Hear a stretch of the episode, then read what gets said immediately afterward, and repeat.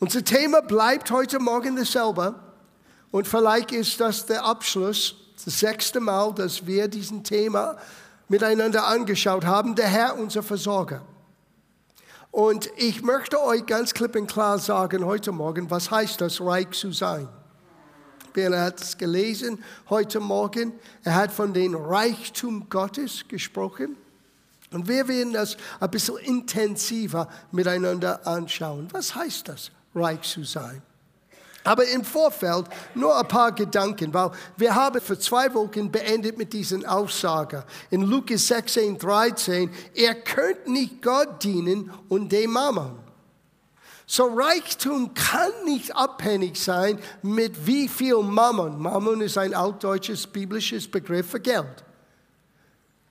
Es kann nicht sein, dass unser Reichtum alleine kann man messen mit wie viel Geld habe ich an meinem Konto. Es kann sein, du hast eine Ersparnis. Es kann sein, es sieht ziemlich mager aus. Es hat nichts zu tun mit der Reichtum, die von Gott kommt. Sieh, Gott ist nicht dein Bank. Gott ist dein Versorger. Gott ist nicht dein Arbeitgeber, war für mich ein bisschen in dieser Hinsicht. Aber eigentlich, mein Lohn kommt nicht direkt jeden Monat vom Himmel, weil Gott hat kein Geld im Himmel. Gott ist aber mein Versorger. Wenn wir schließen Gott ein, dass er nur für uns sorgen kann durch unsere natürliche Fähigkeit, durch unsere Arbeit, durch unsere Firmen, durch unser Lohn, jeden Monat, das wir bekommen, dann schränken wir Gott ein, weil ich hoffe, ihr habt begonnen zu sehen, die Versorgung Gottes umfasst ein ganzes Leben. Es ist mehr als nur Geld, so viel mehr. Sogar Jesus sagte, Geld ist das Geringste. Na, warum kämpfen wir meistens um Geld? Weil unser Herz hängt immer noch an unser Geld. Wir sagen etwas in der Gemeinde, Halleluja, Gott, du bist der Herr. Aber wir tun gewisse Dinge nur gemäß das, was wir glauben, dass wir leisten können. Und manchmal Gott bringt uns zu einem Punkt, das habe ich so oft im Leben erlebt und ich weiß, es kommt nochmal das brauche ich, dass Gott mich herausfordert, damit ich nicht mein Vertrauen auf mein Vermögen, auf was ich habe, setze, sondern in den lebendigen Gott. Und das findest du nur heraus, wenn Gott dich wieder zu Null bringt. Wie oft habe ich Punkt Null erreicht? Wie oft haben wir als Gemeinde Punkt Null erreicht? Für einige Menschen ist es ein Rätsel. Das ist, das ist beängstigend. Aber ich sage euch ganz ehrlich, das ist die Art und Weise, wie Gott uns in Leben führt, weil er tut das für uns. Ich habe einmal vor Jahren ein alter Zeltevangelist gehört und ähm, er hat gepredigt the Zero Factor, dass Gott uns immer auf diesen Nullpunkt bringt. Und damals als junger Glaubensprediger habe ich gesagt, na, nicht für mich. Bis Gott mich auf den Nullpunkt brachte. Und dann könnte ich lernen, so viel über mich selber. Und wie treu Gott ist, wenn wir, und hier ist, das ist das Problem, das die meisten Christen haben. Jede Verheißung Gottes ist verknüpft mit einer Bedingung wenn du nicht aufgibst.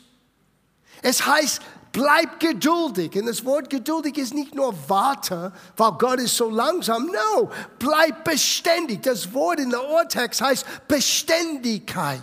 Standhaftigkeit. Bleib so, weil wenn du nicht aufgibst, du wirst dein Lohn sehen. Gott steht dahinter mit seinem Eid, mit seinem Wort. Aber Gottes Zeitplan und deinen Zeitplan sind meistens weit auseinander. Und er kennt mich, ich sag's nochmal, Gott kommt nie zu spät, aber selten früh. Aber er kommt. Jedes Mal. Auf ihm ist Verlass. Auf ihm ist Verlass. So, wenn Gott sagte, dass ich reich bin, wir haben eine Schriftstelle gehört, ich werde das später nochmal, well, lese ich das nochmal, 2. Korintherbrief 8, 9, denkt daran, was unser Herr Jesus Christus für euch getan hat. Er war reich und wurde doch arm, um euch durch seine Armut reich zu machen. So was heißt das, reich zu sein? Wie kann man das messen? Eine Lieblingsstelle in Sprüche möchte ich vorlesen. Das ist Sprüche Kapitel 10, Vers 22. Der Segen des Herrn macht reich. Now, einige von euch wird das morgen oder übermorgen durchblicken. Du bist schon gesegnet in Christus mit jeder geistlichen Segnung. Du bist schon ein reicher Kerl. Du sagst, zu wem redet ihr? Zu euch. Wenn Jesus dein Herr ist, du bist reich. Aber die meisten merken das nicht. Leben, als ob sie entfernt sind von dieser Reichtum. Es heißt hier, der Herr macht reich und eigene Mühe fügt ihm nichts bei. Auf Englisch es heißt, und er fügt kein Leid dazu. Ich nehme beides in Anspruch. Kein Leid und meine eigene Leistung wird mich nicht noch reicher machen, als was Gott mich in Christus schon getan hat aus mir gemacht hat, wir sind reich in ihm. Now, einige sind berufen, mit Finanzen umzugehen. Seine Berufung. Es gibt in Römerbrief Kapitel 12 eine Aufgabe der Geberfreudigkeit. Now, wir sollten alle geberfreudig sein, aber einige haben diese Gabe. Das heißt, die haben die Gabe auch, Geld zu verdienen. Aber die Bibel ist, ist auch voll von Warnungen für solche Menschen. Sei bescheiden, vertraue nicht in euer ehrlicher Reichtum, sei geberfreudig und tu es gnädig, nicht von oben herab. So, nicht jeder ist berufen, ein Millionär zu sein. Diese Gedanken schmeiß weg. Now, jemand würde sagen, nein, mein Glauben in Vollstand, well, das ist dein Glauben, das ist nicht Realität. Was Gott sehen möchte, ist Beständigkeit. Was Gott sehen möchte, ist Treue. Was Gott sehen möchte, ist, dass du lernst, dein Leben nach seinen Prinzipien in einer geordneten Weg, Tag ein, Tag aus so zu leben. Und einiges wirst du nicht in 24 Stunden erleben. Einige kommt in Jahren.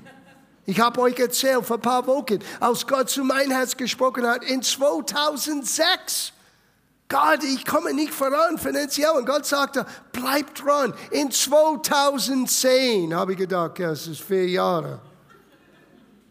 Aber ich sage euch, ich kann das nicht erklären. In 2010, boom, Januar, alles war anders. Keine Gehaltserhöhung, gar keine neuen Quellen. Ich kann das selber nicht verstehen. Und ich habe nie einmal zurückgeblickt in acht Jahren. Ich kann es nicht erklären. Aber ich weiß, dass ich anders bin. Ich weiß, ich musste durch diese Phase gehen. Alles hat seine Zeit. Und ich musste lernen, auch wenn es scheinbar für mich Mangel in mein Leben war, dass ich mich als reich in Christus trotzdem gesehen habe. Siehst du dich als reich in Christus? Du musst mir die Antwort nicht gerade jetzt geben. Ich sage das nur, damit du dich beschäftigen kannst mit dieser Frage. Siehst du dich wirklich? Stehst du auf und sagst, Mai, bin ich ein reicher Mensch heute? Du solltest. Und vergesse nicht, was ich euch beigebracht habe in den letzten Wochen. Das hebräische Wort für Reichtum ist nicht eingeschlossen mit nur Geld. Es umfasst das, was du nicht mit Geld kaufen kannst. Jesus hat das das wahre Gut genannt. Gottes Gunst, Gottes Führung, Gottes Kraft, Gottes Helfer.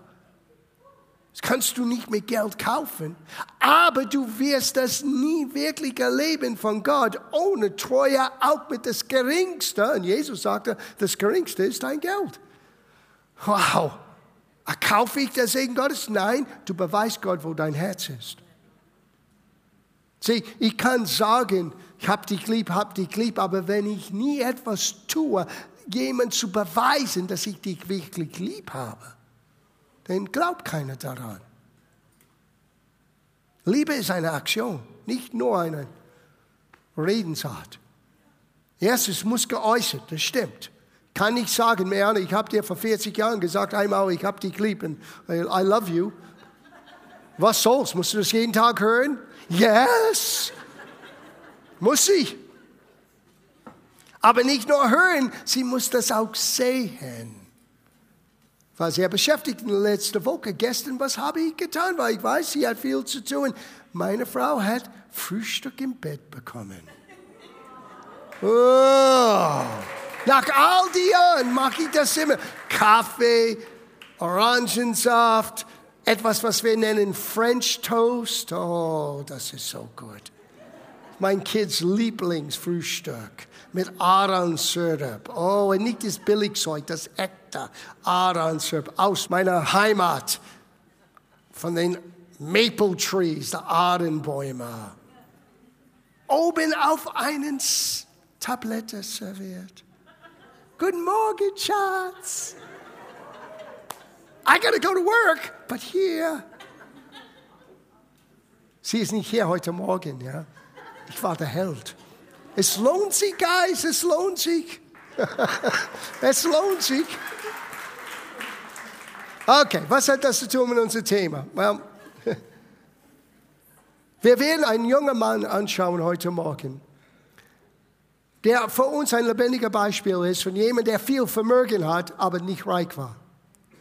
Was war ein Beispiel? Er war sehr wohlhabend, aber er war nicht reich.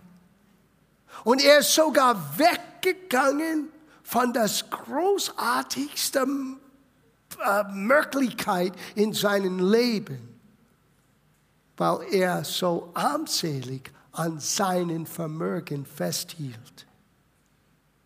Er war nicht reich, er war arm. Schauen wir das an. Das ist die Geschichte in Markus Kapitel 10. Der reiche junge Mann. Ab Vers 17 beginne ich zu lesen. Und als er auf dem Weg hinausging, lief einer herzu, fiel vor ihm auf die Knie und fragte ihm, guter Meister, was soll ich tun, um das ewige Leben zu ererben? Das ist interessant. Seine Frage ist sehr gut. Das ist genau das Richtige. Und er redet mit der richtigen Mann. Wenn irgendjemand auf dieser Erde könnte jemand erklären über ewiges Leben, dann ist es Jesus. Und er sagte, guter Meister, wir kommen zurück zu diesem Begriff. Jesus aber sprach zu ihm, was nennst du mich gut? Niemand ist gut aus Gott allein. Meine Frage an euch ist, wer ist Jesus? Die Bibel sagt, Jesus ist Gott im Fleisch uns Menschen gezeigt. Warum hat Jesus das gesagt? Weil Jesus wollte nur hören, versteht dieser junge Mann, wer ich bin? Blickt er wirklich durch, wozu ich auf der Erde jetzt bin? Und die junge Manns Antwort zeigt uns ganz klipp und klar, er hat keine Ahnung. Er hat nur gehört, Jesus ist ein großartiger Lehrer, ein großartiger Prediger, sogar vielleicht ein Prophet. Gott tut Zeichen und Wunder durch ihn. Vielleicht kann er mir helfen. Und ich sage euch warum. Wir werden gleich merken, dieser junge Mann hat das Gesetz durchforscht und sein Bestes gegeben, alles richtig zu tun. Aber immer noch etwas stimmt nicht hier drinnen. Wie Kenneth Hagen immer gesagt hat, es ist, als ob du unter der Dusche gehst und du hast vergessen, deine Socken auszuziehen und du stehst da und du sagst, etwas stimmt nicht hier. So war das. So war das für diesen Mann. Er steht da und etwas stimmt nicht. Und er dachte, vielleicht dieser Prediger, dieser vielleicht Prophet, er kann mir helfen. So Jesus wollte nur wissen, versteht er wirklich, wer ich bin? Nicht, dass Jesus auf ein Ego-Trip ist, er wollte nur wissen, wo steht dieser junge Mann? Na, du sagst, Jesus kannte alles. No, er kannte nur das, was Gott ihm zeigte. Jesus lebte als ein Mann. Er hat sein, wir haben es gelesen, vielleicht für die, die das nicht durchblickten. Er war reich. Wann? Im Himmel. Aber er hat sein Reichtum, der Epheserbrief, äh, Philipperbrief sagte, er hat sich selber entäußert. Die Herrlichkeit, die göttliche Fähigkeit aus Gott, der Sohn, hat er abgegeben und kam aus einer von uns. Aber einer, der den Geist Gottes in sich hat, der Geist Gottes kam auf ihn und er könnte Außergewöhnliches tun. Aber er sagte, was ich tue, tue ich nicht aus mir selber. Der Vater, der in mir ist, durch den Person des Heiligen Geistes, er tut die Werke. So Jesus ist nicht gekommen und hat dieses Blitze vom Himmel, boom, Wunder hier, ein Zeichen da. No, er war ein Mann, der aufrichtig vor Gott lebte, als Beispiel für uns. Und wir haben denselben Geist. Und du fragst, bin ich reich? Guten Morgen, du bist reich. So Jesus sagte, hey, du kennst das Gesetz. Und das ist interessant, vielleicht lese ich das. Er fängt an mit Gesetz Nummer vier ungefähr. Die ersten drei hat er nicht erwähnt. Und wir werden gleich sehen, warum. All die moralische, all den guten, religiösen, frommen, aufrichtige Dinge hat dieser junge Mann getan. Aber das Kern des Gesetzes, das Wichtige, was hat Jesus gesagt, ist das Wichtigste im Gesetz? Er hat das einmal beantwortet. Lieber Gott, mit alles, was in dir ist und liebe deinen Nächsten, wie du dich selber liebst. Das ist der ganze Fundament von das ganze Alten Testament. Und sogar Jesus ist gekommen, uns nicht nur das zu zeigen, sondern in uns lebendig zu machen, damit wir jetzt fähig sind, das auszuleben, sein anderes Thema. Jesus sagte, was nennst du mich gut? Niemand ist gut aus Gott allein. Du weißt die Gebote. Du sollst nicht töten. Sieh, er fängt an hier. Du sollst nicht töten, du sollst nicht erbrechen, du sollst nicht stehlen, du sollst nicht falsches Zeugnis reden, du sollst nicht rauben, ehren deinen Vater und deine Mutter. Er hat die ersten drei mit Absicht aufs Ark gelassen. Warum? Der junge Mann kennt nicht, wer Jesus ist. Schau seine Antwort an.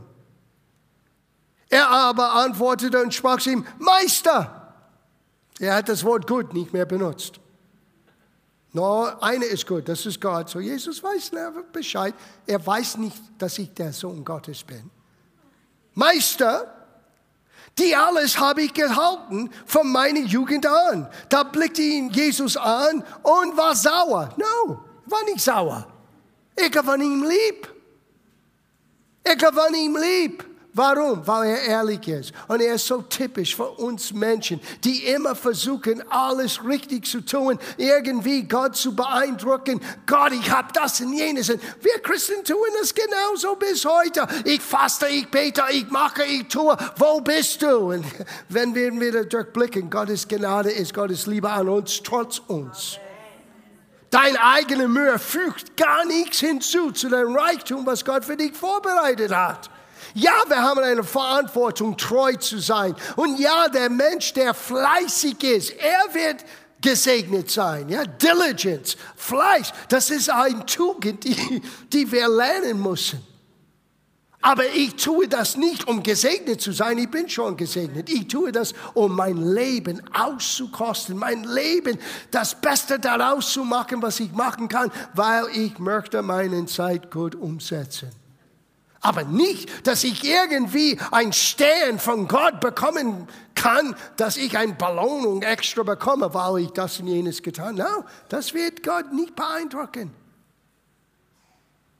All das habe ich getan von meiner Jugend an. Sie, er war fleißig, aber immer noch unzufrieden in seinem Herzen. Und Jesus schaut ihm an, er hat ihn lieb gewonnen und sagte, eins fehlt dir. Oh, ich wünschte mir, Jesus würde mir das sagen. Eins, nur eine Sache. Aber das ist die entscheidendste Sache. Sieh, da habe ich etwas gelernt, was dieser junge Mann damals nicht verstanden habe. Vielleicht mache ich viele Fehler hier und da, aber eins mache ich richtig. Ich vertraue Gott. Ich liebe Gott. Jesus ist das Zentrum meines Lebens. Und auch für euch. Eins fehlt dir. Schau, wie Jesus ihn zu diesem Punkt bringen wollte. Was wollte ihn, was wollte ihn beibringen? Der Gebot Nummer eins, Nummer zwei und Nummer drei. Du kannst es im Alten Testament lesen. Der erste Gebot, liebe Gott, mit aller deiner Kraft, mit aller deiner Seele, mit alles, was du hast. Er wollte ihm das beibringen, wie, indem er gelöst sein könnte von das, was ihm gefangen hielt.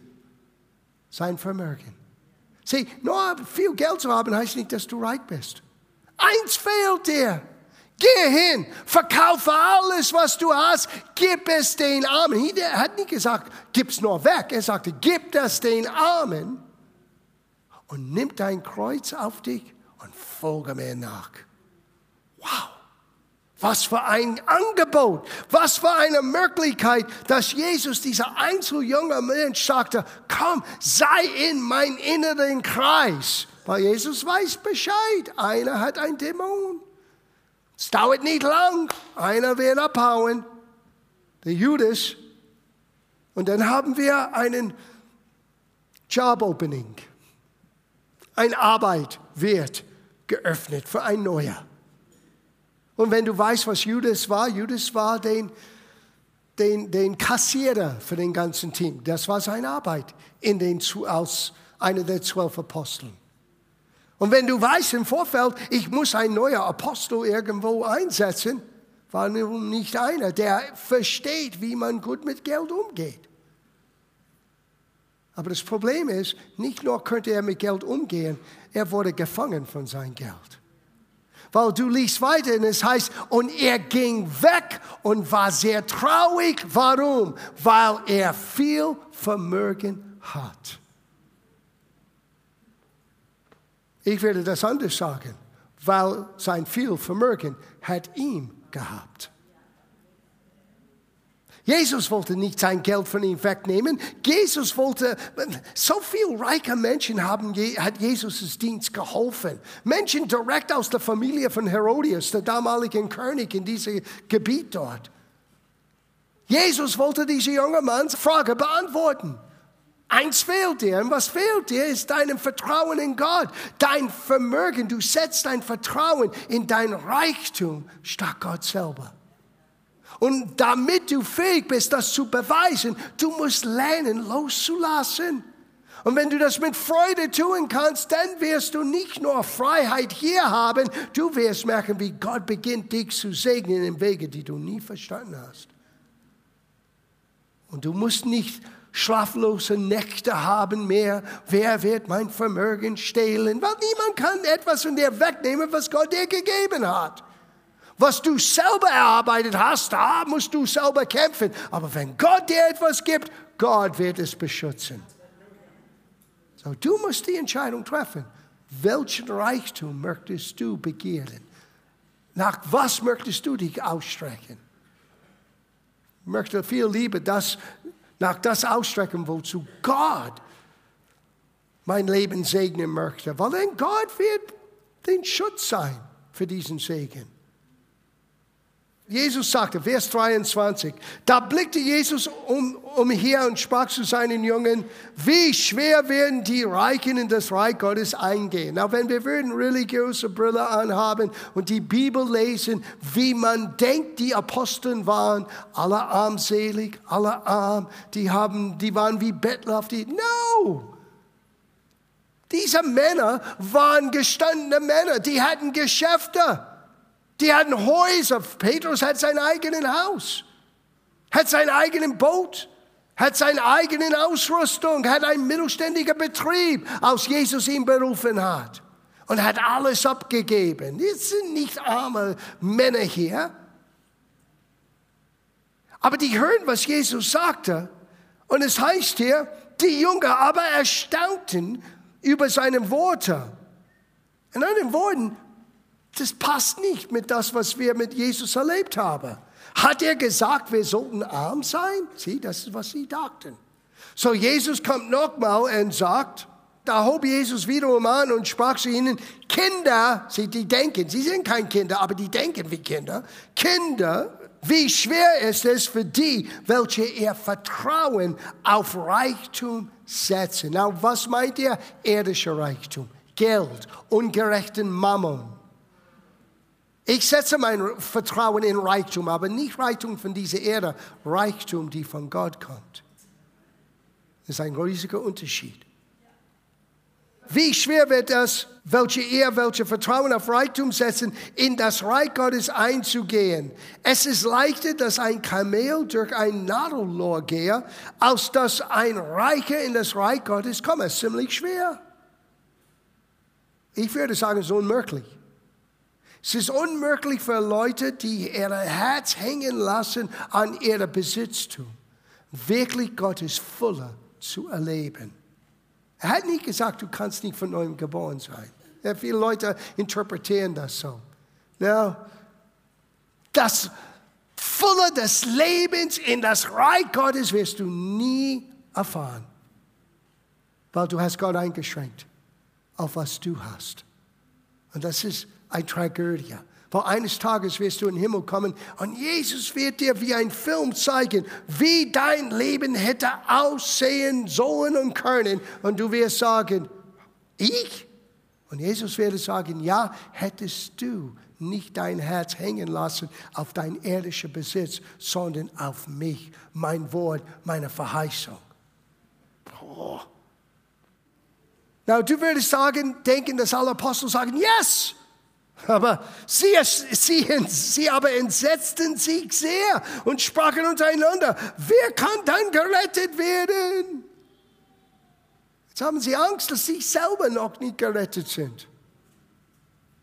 Und ehrlich gesagt, die waren noch nicht. Jesus ist noch nicht zum Kreuz gegangen. Und deswegen verstehen sie das ein bisschen, aber nicht ganz. Ihre Augen können es nicht wirklich begreifen, bis der Geist Gottes reinkommt. Aber Jesus gibt eine Antwort. Er sagte, er blickte sie an und sprach, bei den Menschen, es ist unmöglich. Sag unmöglich. unmöglich. Was ist die Definition von unmöglich? Unmöglich.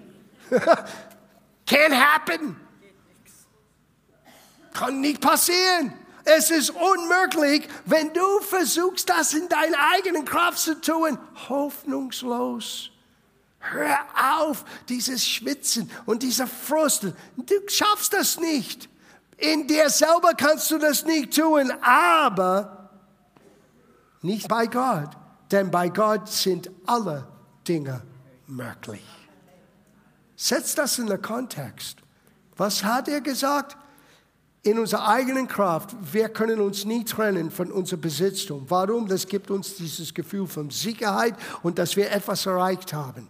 Aber dann lass du Gott in dein Leben und er gibt dir die Fähigkeit zu sagen, was ich habe, was ich bin, ist gar kein Wert im Vergleich mit das, was Jesus mir gegeben hat.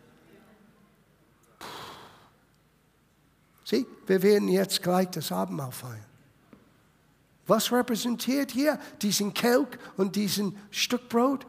Gottes Reichtum. Viele Menschen verstehen das nicht. Wenn ich nehme von diesem Stück Brot, ich sage, der Herr ist mein Arzt. Ich sage, der Herr hat einen Preis für mich bezahlt. Der Herr hat mich ausgesucht und versetzt nicht nur in seinem Reich, sondern ich gehöre zu seiner Familie. Wir sind den Leib Christi.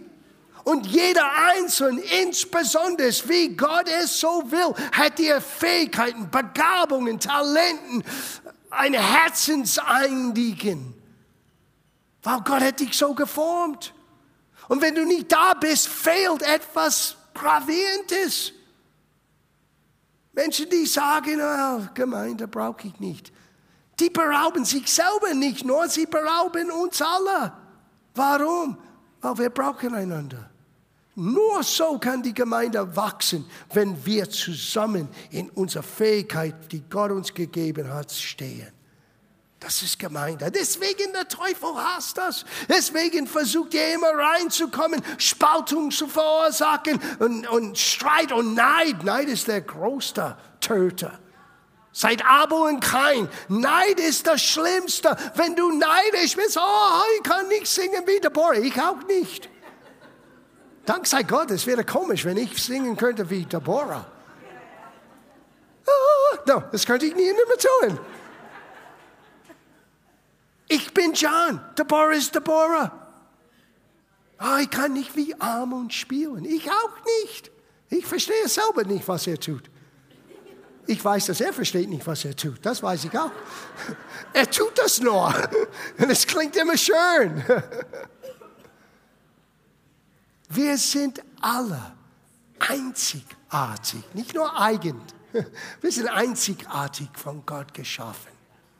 Und wir brauchen einander. Und sie, solche Gedanken brauchen wir, wenn wir zum Tisch des Herrn kommen. Es ist nicht nur, well, erster, zweiter Sonntag des Monats, wir essen ein bisschen umsonst. No! Du wirst sowieso nicht satt mit einem kleinen Stück Brot. Jesus sagte, so oft er das tut, er verkündigt, das ist eine Verkündigung.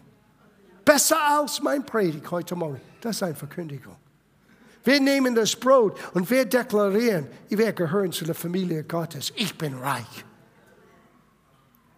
Nichts kann uns trennen von der Liebe Gottes. Nichts. Kein Teufel, keine Situation, nichts kann uns trennen von der Liebe Gottes, die wir in Christus haben. Aber wenn wir das vergessen, wenn wir loslassen, wenn wir das abgeben, wenn wir mecken, wenn wir sagen alle, wie schlecht es uns geht, es ist so einfach, dieses Selbstmitleidsparty zu feiern. Und dann kommen alle Leute und sagen, oh, ich verstehe, verstehe. No, ich verstehe das nicht. Du bist reich. In solchen Momenten musst du aufstehen und sagen, ja, ich sehe die Situation, ich fühle mich schlecht, aber in Jesu Namen, ich bin reich. Ich bin in der Familie Gottes. Ich gehöre Christus an. Dann nehmen wir von diesem Kelch, was verkündigen wir? Wow, dass Gott, es ist, als ob Gott aus einem alten Esel ein Rennpferd gemacht hat. Ja, möchte niemand beleidigen. Ich, ich sage das über mich selber. Gott nimmt uns, die so weit weg waren von der Natur und Absichten und Tugenden Gottes, und er steckt ein neues Herz in uns. Und dieser alte Esel ist plötzlich ein Rennpferd. Deswegen hat Jesus gesagt, du musst von neuem geboren sein. Das schaffst du nicht in deiner eigenen Kraft. Das schaffst du nicht, wenn du mehr moralisch bist oder religiös bist oder beten. No, es hat zu tun mit einem Wunder. Ist jemand in Christus. Er ist eine neue Schöpfung. Er war nicht da vorher. Und jetzt plötzlich, und du bist immer noch in dasselbe irdische Gehäuse hier. Selbe irdische Haus. Aber innen Wow, etwas neu. Es glänzt. Es ist herrlich. Es ist stark. Es sieht aus genauso wie Jesus. Wow. Und deine Identität, deine Seele, das ist deins, von Gott gegeben. Aber dein Geist, du bist ein Zwillingsbruder, eine Schwester von unser großer Bruder Jesus. Er gibt uns sein Geist, er gibt uns seine Fähigkeit. Wir nehmen diesen Kelch und wir sagen, was Paulus sagte. Das ist die Gerechtigkeit Gottes. Das heißt, ein rechter Stand vor Gott dürfen wir jetzt haben, dürfen wir verkündigen wegen des Blut Christi, damit die Gerechtigkeit Gottes zu uns käme. Wir waren weit weg von der Gerechtigkeit Gottes. Wir konnten nicht vor Gott. Ich meine, wer von uns kann behaupten, auch wenn du nicht an Jesus Christus glaubst, behauptest du, dass du vor Gott stehen könntest mit das, was du bisher im Leben erreicht hast? Oh, ich war ein guter Mensch. Ja, well, wie gut? Wie gut? Bist du eine Mutter Teresa? Was ist der Maßstab für gut? Egal, was wir geben, tun können, wir werden nie gut genug sein. Aber wenn wir kommen und wir sagen, wir nehmen diesen Kelch und wir sagen, dieses Kelch, es war das Blut Jesus, repräsentiert sein Blut, das für mich ausgegossen wurde. Ein Preis wurde bezahlt. Und jetzt mein Schuld, mein Last, mein Fehler, meine gute Ideen, die nur in Sand gelaufen sind, sind alles jetzt weg. Nicht nur bedeckt, das ist das Schöne. Im Alten Testament mit der Tempel und Opfer, es war bedeckt. Jetzt ist das weggewischt. Du kommst zu Gott mit deinen alten Schuld und Gott sagte, von was redest du? Aber wenn Gott vergibt, er vergisst. Ich weiß, wir haben ein Problem. Wir sagen, wir vergeben und wir halten fest daran. Nein, Gott ist nicht so. Wenn Gott sagte, der ist vergeben, ist auch vorbei. Ich schließe ab mit diesen Gedanken, dann wollen wir das Abendmahl feiern. Gott sagte, so weit vom, das Ost vom West entfernt ist, habe ich dein Schuld und Sünde von der entfernt. Na, Dank sei Gott, er hat nicht Norden, Süd gesagt. Sieh, auf diese Erde, wenn du Nord gehst, irgendwann wirst du den Nordpol treffen und irgendwann fängst du in Richtung Süden zu gehen. Oder du gehst Süden, du kommst in den Südpol und dann fängst du wieder in Norden zu gehen. Aber wenn du ausfährst auf diese Erde, du kannst der Ewigkeit diese Erde umkreisen. Du wirst nie festgehen. Oder du kannst in der westliche Richtung gehen, du kannst diese Erde umkreisen, umkreisen, umkreisen und du kommst nie Ost. Ist das nicht cool? Gott sagte, das habe ich mit deiner Schuld getan. Es wird dich nie wieder treffen. Und jetzt sind wir herausgefordert, als solches zu leben. Nicht nur darüber zu studieren, nicht nur Halleluja zu sagen, sondern dieses anzuziehen an Montag, Dienstag, mit unserer Herausforderung, mit unserer Realität. Wir begegnen das wissend, ich bin nicht alleine. Ich bin reich, weil Christus in mir wohnt.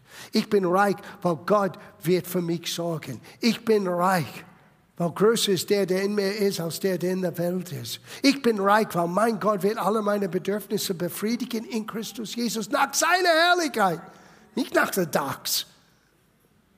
Ich bin reich. Und ob ich viel habe zurzeit oder nicht, bestimmt nicht mein Reichtum. Gott hat mein Reichtum bestimmt und er hat schon ausgesprochen, wir sind reich.